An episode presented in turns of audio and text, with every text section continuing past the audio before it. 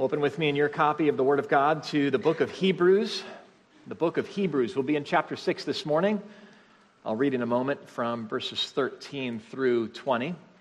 If you don't have a Bible with you, you're welcome to borrow a Bible or take the Bible that we've got there home with you, but you can use it for now at least, in page 1004 in the, the Pew Bible uh, provided. Well, this Christmas, are you closer to Christ than you were last Christmas? Are you closer to heaven? You might think, well, I'm a year older. And some of you feel awfully closer to heaven than others. Some of you feel like life may never end. You're young enough. No, I mean, are you closer in your heart? Are God's promises to you more true to your heart? Do you believe them more fully? Not with the faith that you would want that never wavers, but do you believe them more this year? Well, that's an important question. It's an important question for us to ask with each day that passes. It's the kind of question that the book of Hebrews is putting before us. Are we growing? Are we maturing? Or to use the water imagery, are we drifting or are we anchored ever more firmly to Jesus? Well, we need encouragement in this matter this morning of anchoring ourselves to Him, of growing up in Him, of growing to believe His promises more firmly.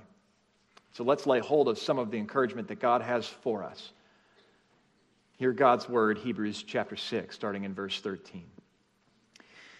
For when God made a promise to Abraham, since he had no one greater by whom to swear, he swore by himself, saying, Surely I will bless you and multiply you. And thus Abraham, having patiently waited, obtained the promise. For people swear by something greater than themselves, and in all their disputes, an oath is final for confirmation. So when God desired to show more convincingly to the heirs of the promise the unchangeable character of his purpose, he guaranteed it with an oath, so that by two unchangeable things, in which it is impossible for God to lie, we who have fled for refuge might have strong encouragement to hold fast to the hope set before us. We have this as a sure and steadfast anchor of the soul, a hope that enters into the inner place behind the curtain, where Jesus has gone as a forerunner on our behalf, having become a high priest forever after the order of Melchizedek.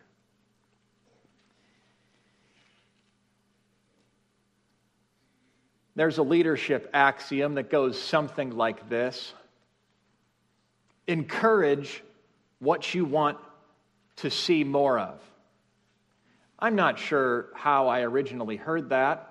I punched it into Google a few ways and just kept getting lists of pithy encouragement phrases that were of no encouragement to me on my journey to find this quote. Uh, someone said it a little bit better, but you get the idea. Encourage what you want to see more of. Uh, in other words, you, you can discourage the things you don't want to see, and that's really easy to do. Uh, we're sort of, we come with a default setting which lends itself to discouragement and correction. Uh, and I can admit, I imagine some of you can, uh, that, that when something is missed or something is wrong, well, that stands out and that needs some attention. Uh, some of your emails to me after sermons sometime reflect this spirit. Thank you for all of your emails. I get, I get great emails. Encourage what you want to see more of.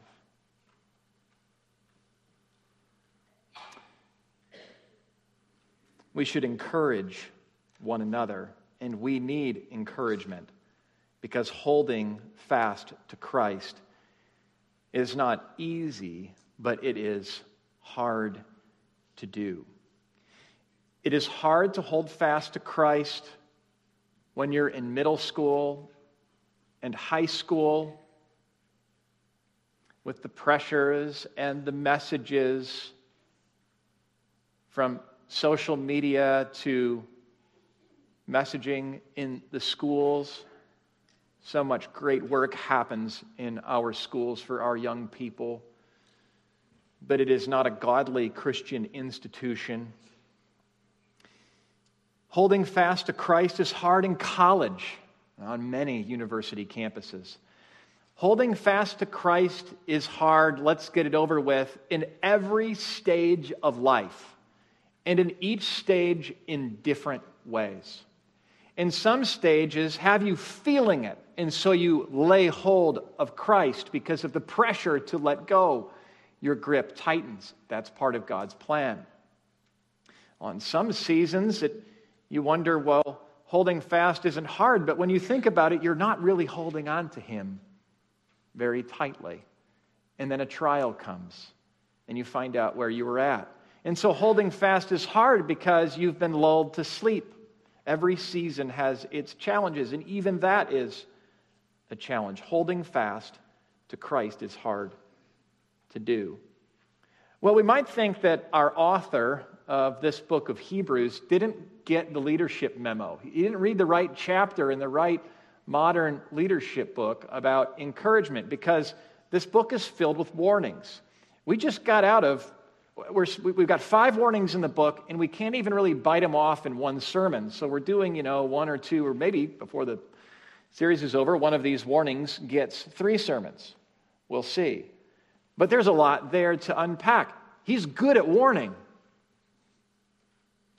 Well, it's no good boss who's just constantly warning all there are are warnings and pink slips or whatever color they are.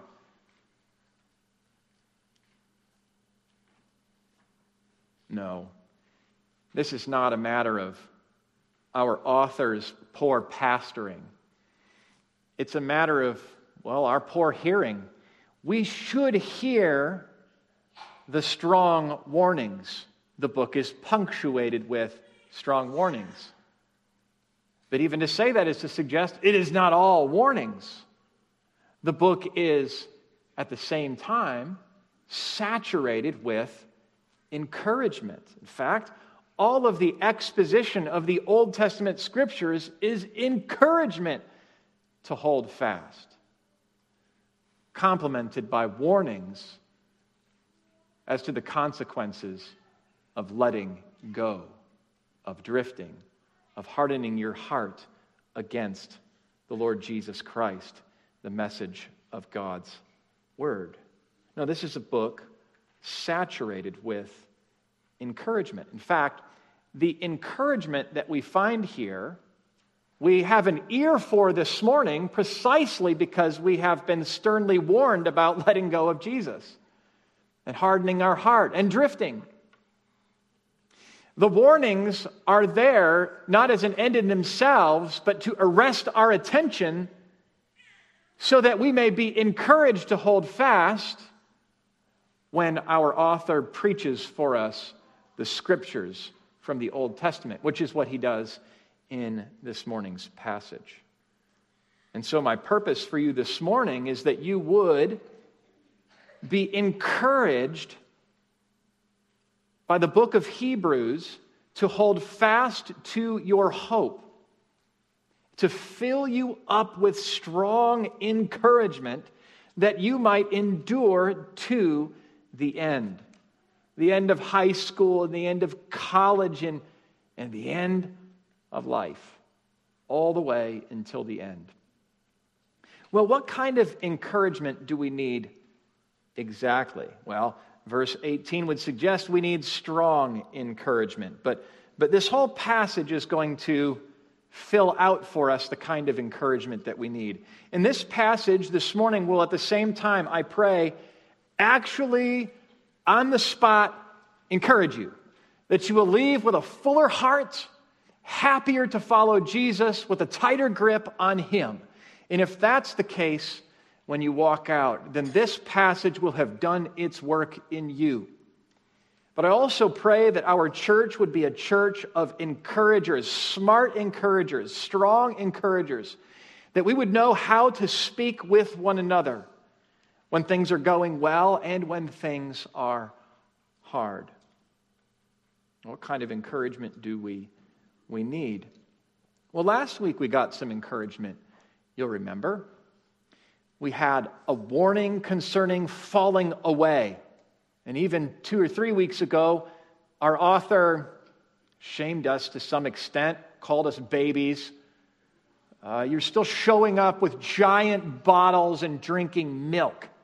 Now, there's a distinction between individuals in the church that are showing up as babies who need to be carried around and, and need to be fed and have their diapers changed and keep making a mess. And you are welcome here, but the message to you is to grow up To grow up. And we all look at ourselves and wonder, Am I a baby? And we don't want to be babies.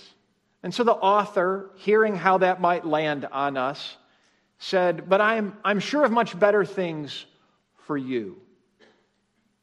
And surely he meant to highlight the love and the labor of love of, of even those in spiritual infancy, to encourage them with what he's seen in them but in the congregation at large, things are largely healthy, even though there is a time for a striking rebuke.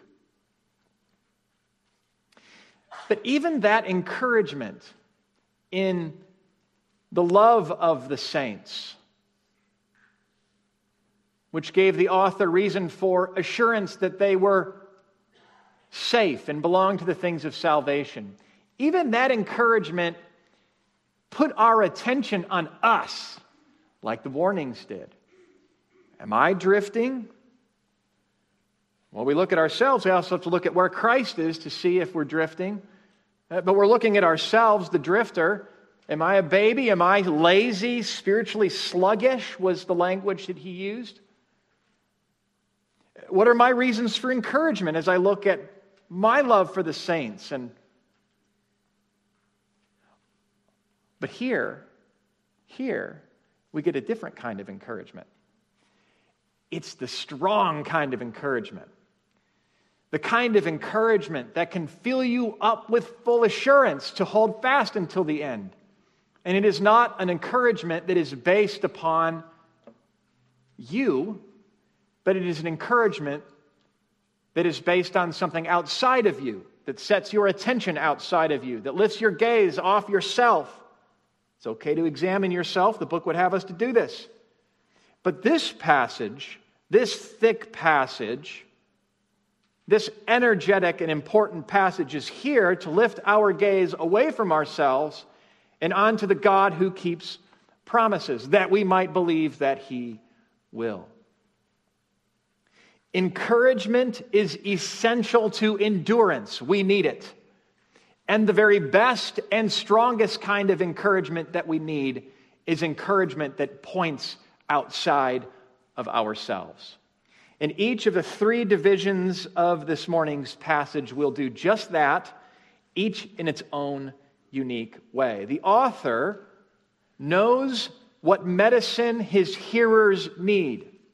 All of us need this this morning. And by listening to him, we'll find encouragement, and by observing the way that he encourages the church, we will learn how to be especially strong encouragers for one another on the way. Three strategies for encouragement how to find it, how to give it. First, we find an example from the pages of Scripture Abraham believed God's promise when his circumstances strongly suggested that he should have given up. And that is an understatement. Abraham believed God's promise when his circumstances strongly suggested that he should have given up. Any wise counselor looking in on his life would have taken notes and turned him in to a more competent counselor, would have turned him in to someone else, would think he's crazy. But he wasn't crazy. No, he was not. When Abraham, for when God made a promise to Abraham, since he had no one greater by whom to swear, he swore by himself, saying, Surely I will bless you and multiply you. And thus Abraham, having patiently waited, obtained the promise. Sometimes following Jesus seems like not so great an idea. Sometimes it seems like a downright terrible idea, unless God will do precisely what he said he will. And we can learn from the example of Abe. So let's get our gaze off ourselves and put it on the page of Scripture. Let's examine who this Abraham character is. Abraham was a man not so much unlike any of us. He was not looking for God when God came for him. He was one more human being, image bearer, having exchanged the glory of God for created things, worshiping gods of his own imagination. And after God hit reset button on the earth with the flood, it was only a matter of time until violence filled the world and we were right back to our old sinful games. Starting over with the godliest one on the planet, Noah, wasn't enough to fix the problem of human sin and guilt. And so, God, at that time in chapter 12 of the book of Genesis, and you can turn there with me, it's toward the beginning of the Bible, the very first book, 12 chapters in.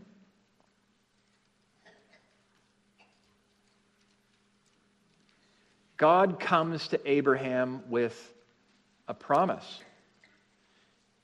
And perhaps the whole point of the flood was, yes, to show us that God is just and doesn't tolerate sin, but it was also to show us that there is no other way for mankind to be saved apart from God coming with a unilateral promise. His initiative, His plan, and something better than picking the very best human alive and starting from scratch. God comes to Abraham in chapter 12 of Genesis Go from your country and your kindred and your father's house to the land I will show you, and I will make you a great nation, and I will bless you and make your name great, so that you will be a blessing. And I will bless those who bless you, and him who dishonors you I will curse, and in you all the families of the earth shall be blessed. I mean, here is a, here is a promise whose scope will fill the whole earth. Abraham is to have children that fill the earth. He would be the source of blessing for the families of the earth. And he may not have known all that that meant at the moment. But the earth was under a curse of God. There's no blessing outside the garden unless God does something to bring that about. And it would be undeserved. And he gives this promise to Abraham land, descendants, and blessing. Now, Abraham was good and old when he received this promise. Verse 4 So Abraham went as the Lord told him, and Lot went with him. Abram was, his name was Abram at the time, 75 years old when he departed from Haran. Now, he wasn't necessarily 75 when he got the promise a few verses before chapter 12, we get the, the, the, the, the who's who of, of where people ended up in the earth, including Abraham. Verse 31 Terah took Abram, his son, and Lot, the son of Haran, and his grandson, and Sarai, his daughter in law, his son Abram's wife, and they went forth together from Ur of the Chaldeans and to go into the land of Canaan. But when they came to Haran, they settled there. So, so they leave Ur, which is after he gets the promise, and they settle in Haran until Terah dies in that place, and then they set out. Presumably, Abraham was good and old when he receives the promise. He has no kids when he gets the promise. Uh, he's settled in Haran. His father has died, and now they they take off. He's 75 years old. Uh, he and his wife don't have any kids. So Abraham's circumstances did not line up with God's promise. all kinds of things may have gone through their head. Uh, maybe he got the wrong Abram. We don't have any kids and we're very, very old. But of course, this is part of what God is doing. He's drawn attention in 11, verse 30. Now, Sarai was barren, she had no child. That's emphasized here. God is going to work out his plan in such a way as to show that it is him that is bringing about salvation. He promises that a son of Abraham would be the son of Eve, promised at the beginning of the Bible, that would crush the head of the serpent. That's what's going on here. And he's going to bring this about through a barren woman, a couple that's very, very old that doesn't have any kids. Of course, God would do it that way. He's, he's doing this in circumstances that strongly suggest that he can't and won't do as promised. This isn't him getting himself into a pickle and finding his way out. He makes pickles, he works with pickles. In chapter 13, Abram's older. Verse 14 Lift up your eyes and look from the place where you are, northward and southward, eastward and westward, every direction. All the land that you see, I'll give to you and your offspring forever. Lord, I don't have kids yet. I will make your offspring as the dust of the earth, okay? So that if one can count the dust of the earth, your offspring also can be counted. In chapter 15,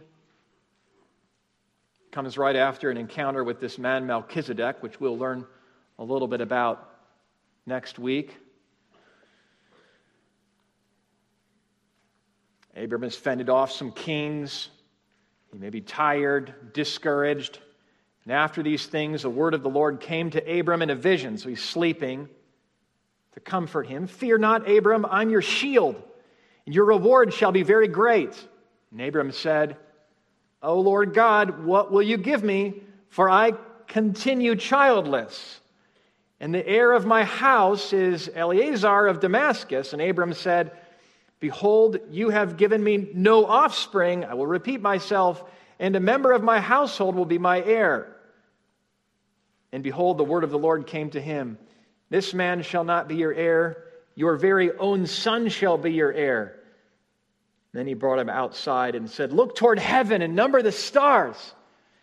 If you are able to number them, then he said to him, So shall your offspring be. And he believed the Lord. And here it is. And it was counted to him as righteousness. And he falls into a deep sleep. And the Lord uh, initiates a covenant ceremony with him He's instructed Abram to cut the animals into pieces, puts Abram to sleep, and a vision in the dream, the Lord walks through the pieces and back. Typically, both parties would do that as a way of saying, if I don't keep my promise, you can go ahead and cut me up like these animals. Now, Abraham is sleeping, and the Lord walks through both ways to indicate that he will actually keep both sides of the promise. This is going to happen. Abraham has believed the Lord, and the Lord has counted to him as righteousness. And that's the same way that we come into God's promises, that we come to know and experience all that God has promised, that we will find ourselves on the receiving end of the forgiveness of sins and victory over death and darkness with Jesus by believing the promises of God by faith. It's the message of the book of Genesis. It's the message of the book of Hebrews. It's the message of the last book of the Bible. Believe in the promises of God by faith, and you will be saved. They are counted to Abram as righteousness. And so our faith is to us. It is no work, it is simply laying hold of the certain work of God for sinners. But God wasn't done yet with Abram. There wasn't a child yet. And so we keep flipping as the years went by. In chapter 21, the Lord visited Sarah as he had said, and the Lord said to Sarah, as he had promised.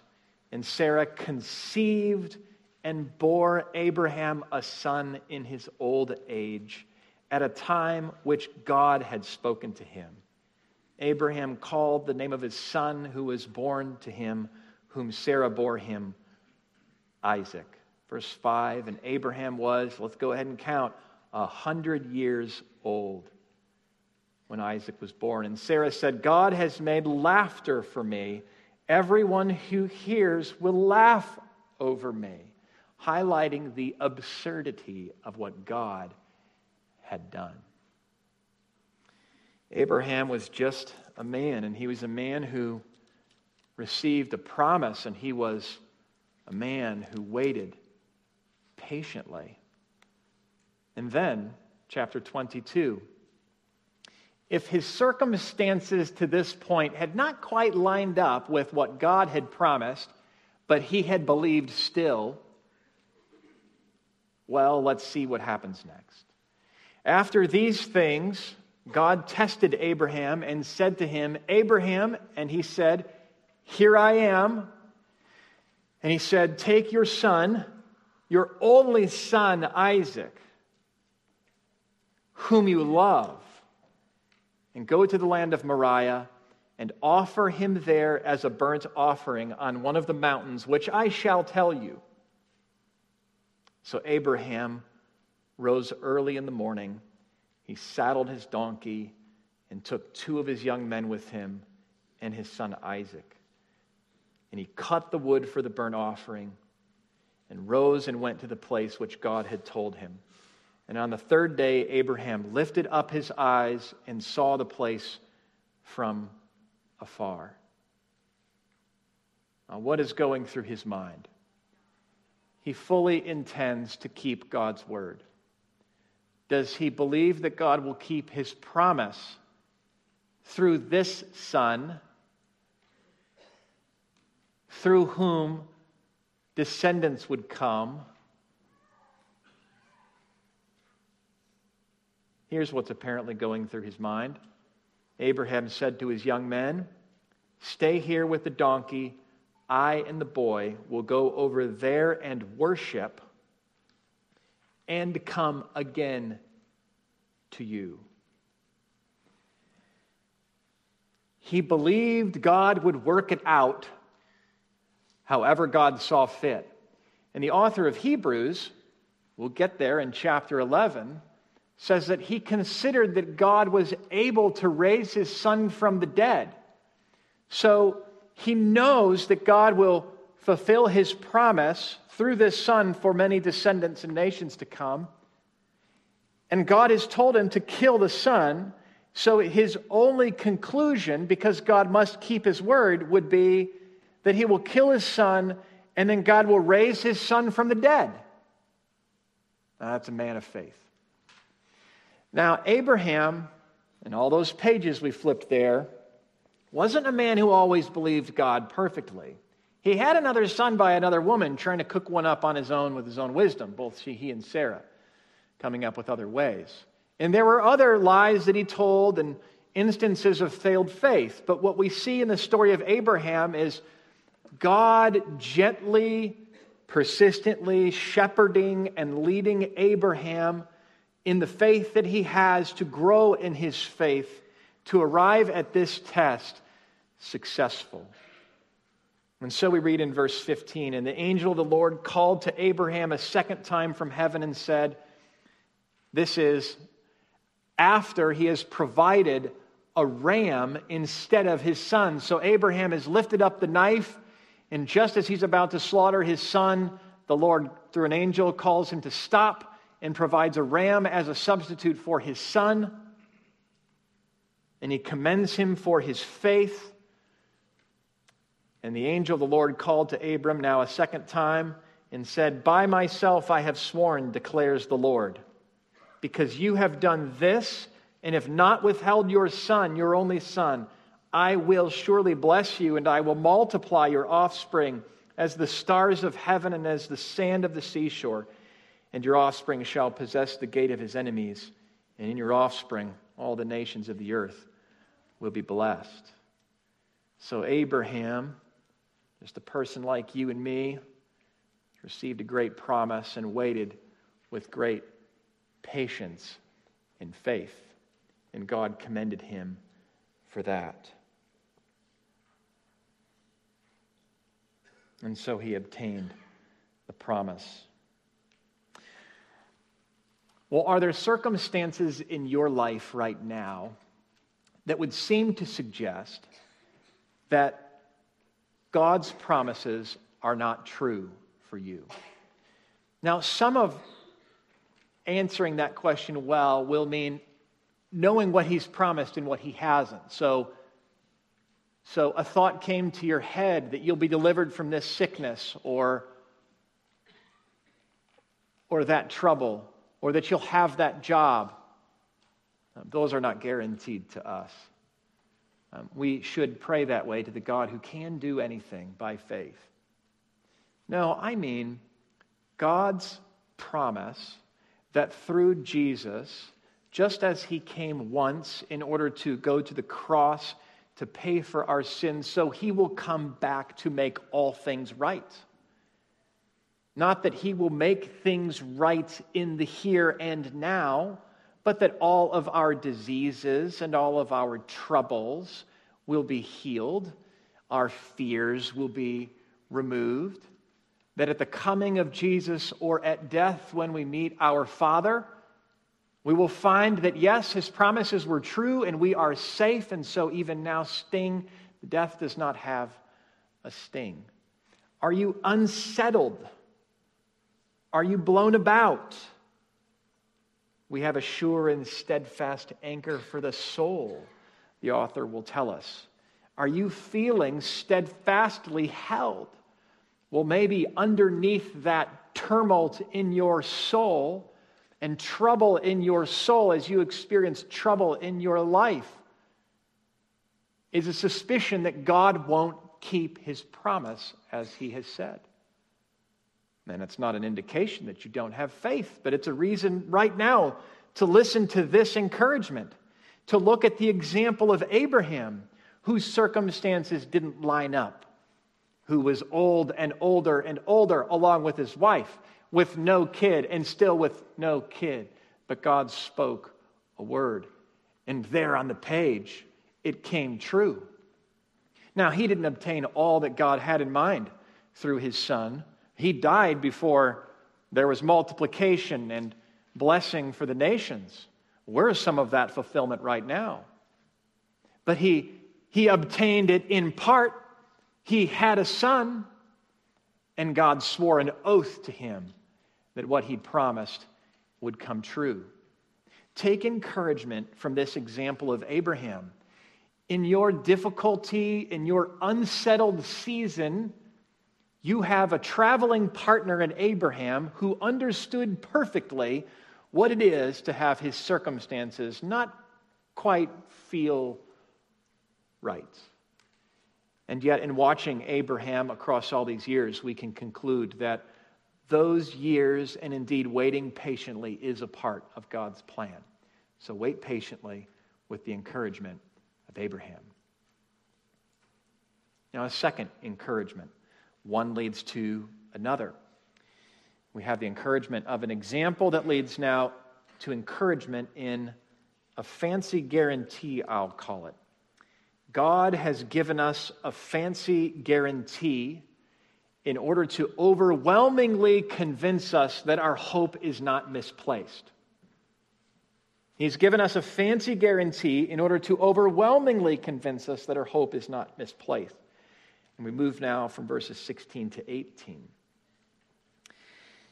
Now, companies will typically, depending on the product, uh, put a guarantee on on the box.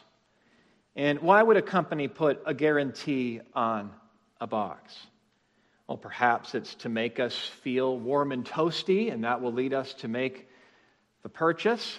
That's perfectly fair. It's to comfort us, to call out to us in the form of a guarantee I'll never let you down, and if I do, I'll make everything right it occurs to me that satisfaction guaranteed should annoy us a little bit, or at least we should just acknowledge what's happening here. Satisfaction guaranteed. And if you're not satisfied, then you can return it. I thought that satisfaction was guaranteed. No, it's guaranteed that you can return it if you're, if you're not satisfied. That means there must be something wrong with you, not the product, but we'll handle it anyways. You get it. Guarantees are what they are in a fallen world. We aren't so sure we can trust this person or that party. And in our age, we, we sign a signature. Uh, we do things like that in order to confirm our word. A president puts his hand on the Bible in swearing an oath. Well, in the ancient Near East, there were things like oaths. And these oaths came with two purposes. The oath that somebody would swear in the ancient Near East, in the Bible times, uh, would be in order to compensate for uh, the suspicion that you're not telling the truth. So you swear on a name higher than yours, on one whose status is higher than yours, and you put yourself at risk doing this. And it has a way of communicating confidence. Whereas at times, maybe you haven't told the truth, but in swearing the oath on one whose status is higher than yours, well, you're telling the truth now. And not only in strengthening your, your word, uh, this oath would, would strengthen your word, it also puts an end to discussion. It puts an end to the question of your truthfulness. Now the decision in the matter is final with an oath. Well, there's two problems of, with this and with God engaging in an oath like this. In the first place, he can't lie. The text tells us. Impossible for God to lie. It's impossible. So, why would God need to engage our mechanism for, for strengthening our intentions and, and helping someone else know that we're not actually lying? He doesn't need this. If anyone's yes is yes, God's yes is yes, right? So that's the first problem. The second problem should be that in swearing an oath, the, uh, there's really no one higher that he can swear by. So, how does that even going to work? So, it's a fancy guarantee. It's unnecessary. But it's unnecessary because his word is perfectly sure. Do you hear it now? For people swear by something greater than themselves, all, in all their disputes, an oath is final for confirmation. So, when God desired this is what he desired to do to show more convincingly to the heirs of the promise the unchangeable character of his purpose. He guaranteed it with an oath, so that by two unchangeable things in which it's impossible for God to lie, we who have fled for refuge might have strong encouragement to hold fast to the hope set before us. He's done this not for him and to strengthen His word. He's done it for us. How generous and gentle is God to work with us like this? He's come to Abraham and again and again. Abraham's unsure, and God takes him outside and shows him the stars and preaches to him his faithfulness. And so God has given to us this double promise that we might be convinced. I'm saying we, and I should do that.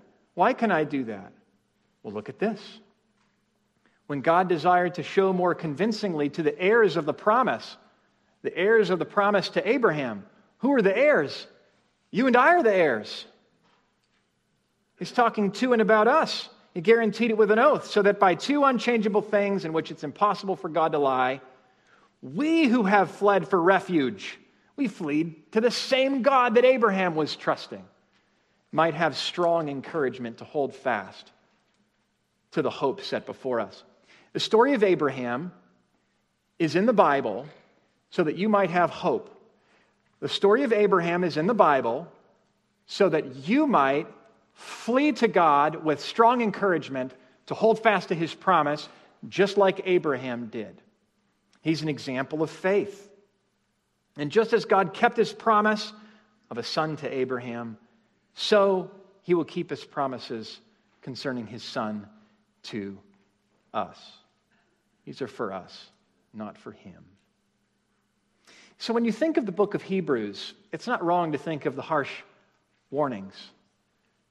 But don't underhear the message of Hebrews. this passage is profoundly encouraging. And our author has gone out of his way to elaborate on the faithfulness of God and to hold out an example for us that we might be strongly encouraged to hold fast. That we might know how patient and how gentle and how generous God is with doubters, with strugglers, with those who falter in their faith. And I'm speaking to a room full. This is our God. And friends, how much more strong encouragement must we have than Abraham did? It's Christmas time, and we can thank God that in our culture, December has ended up being a time that gets a lot of attention with roots in Christianity and this story. And the Bible doesn't give us an annual calendar by which to remember these things. We remember these things all the time, every week on the Lord's Day. And I've shared with you my mild annoyance that if we were to sing a song that mentioned Bethlehem and Jesus in a stall, we would wonder, isn't this a Christmas song? They are for all times. Uh, but carols make a lot of sense in December, and we will sing ourselves full of them next week for sure. No, we need the incarnation all the time.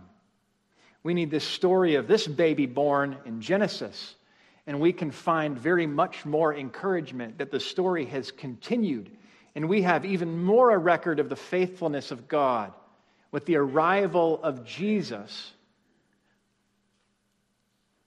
in circumstances that looked impossible.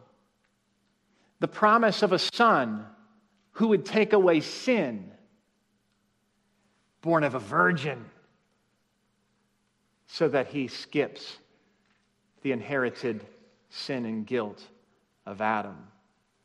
God performed the miracle again in another birth. And that birth was unto circumstances that did not look like God was being faithful.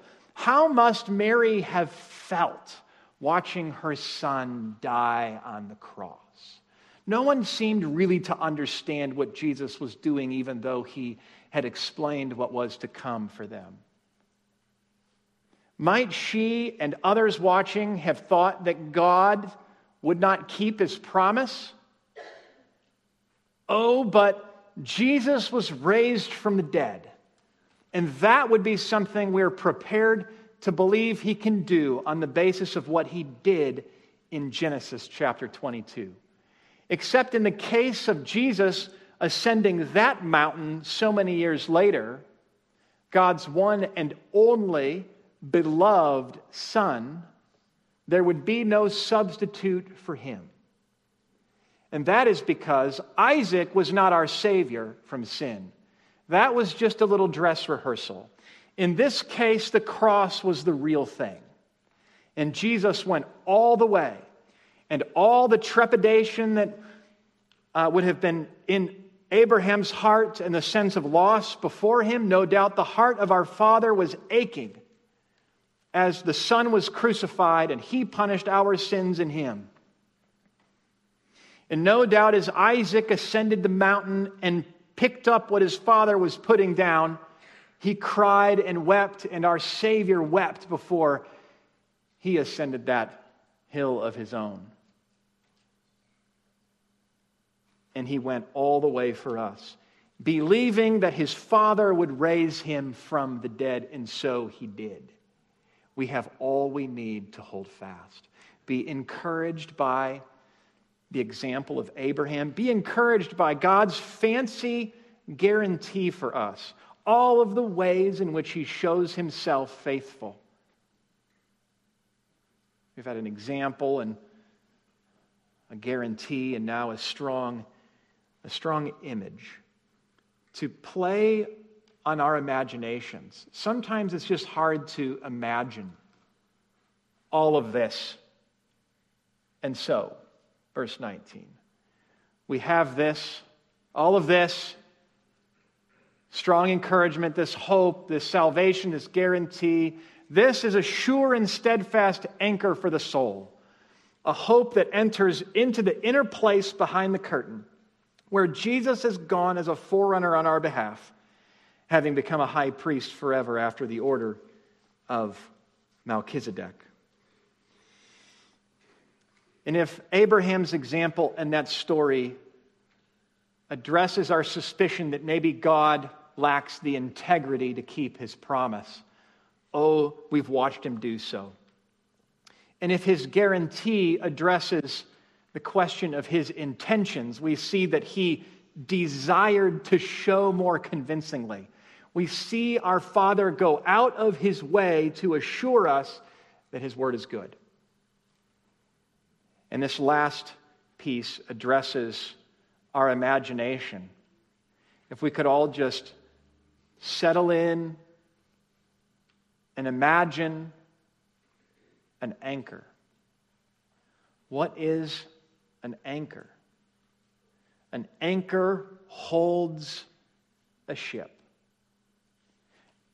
Anchors are different depending on what they're holding.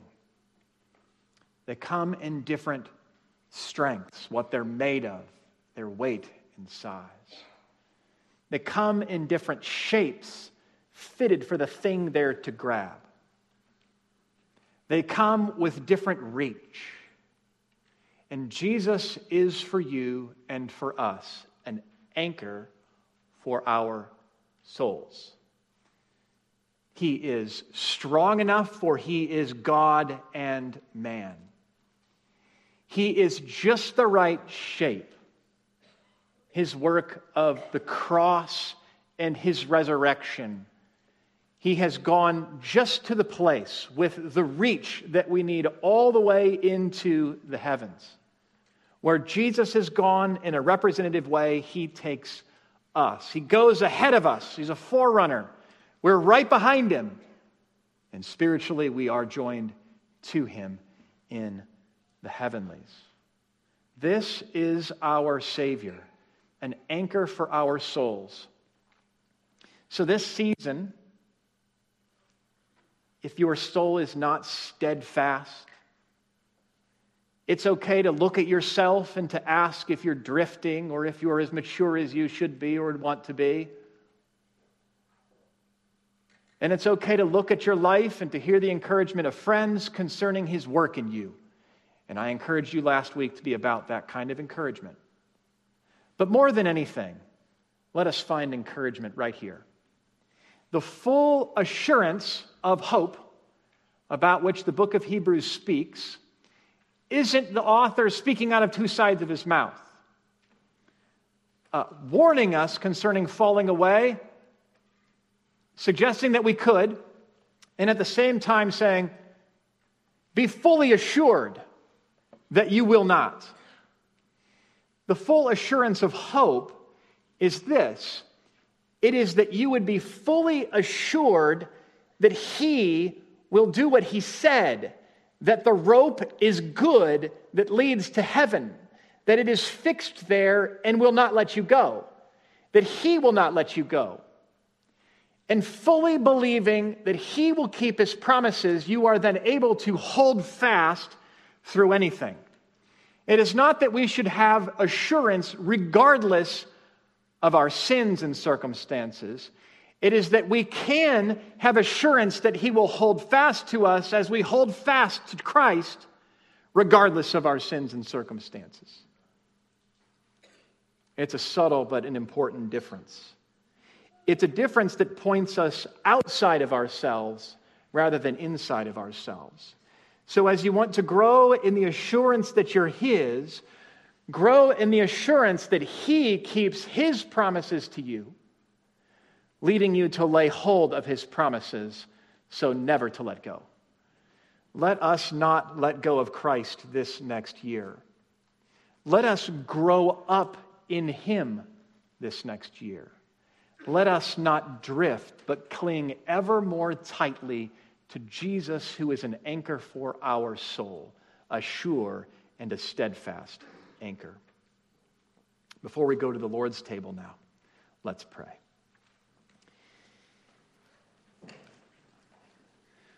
Father, we thank you that we can pray to you because of where Jesus is right now.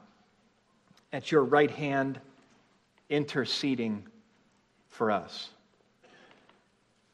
As one who is seated because he is done paying for our sins, so that we might know full forgiveness. And we pray that you would strengthen our hope that you would encourage us strongly by this testimony concerning your faithfulness to your word, so that we might lay hold of that promise by faith, never to let go. Strengthen us for this. In Jesus' name, amen.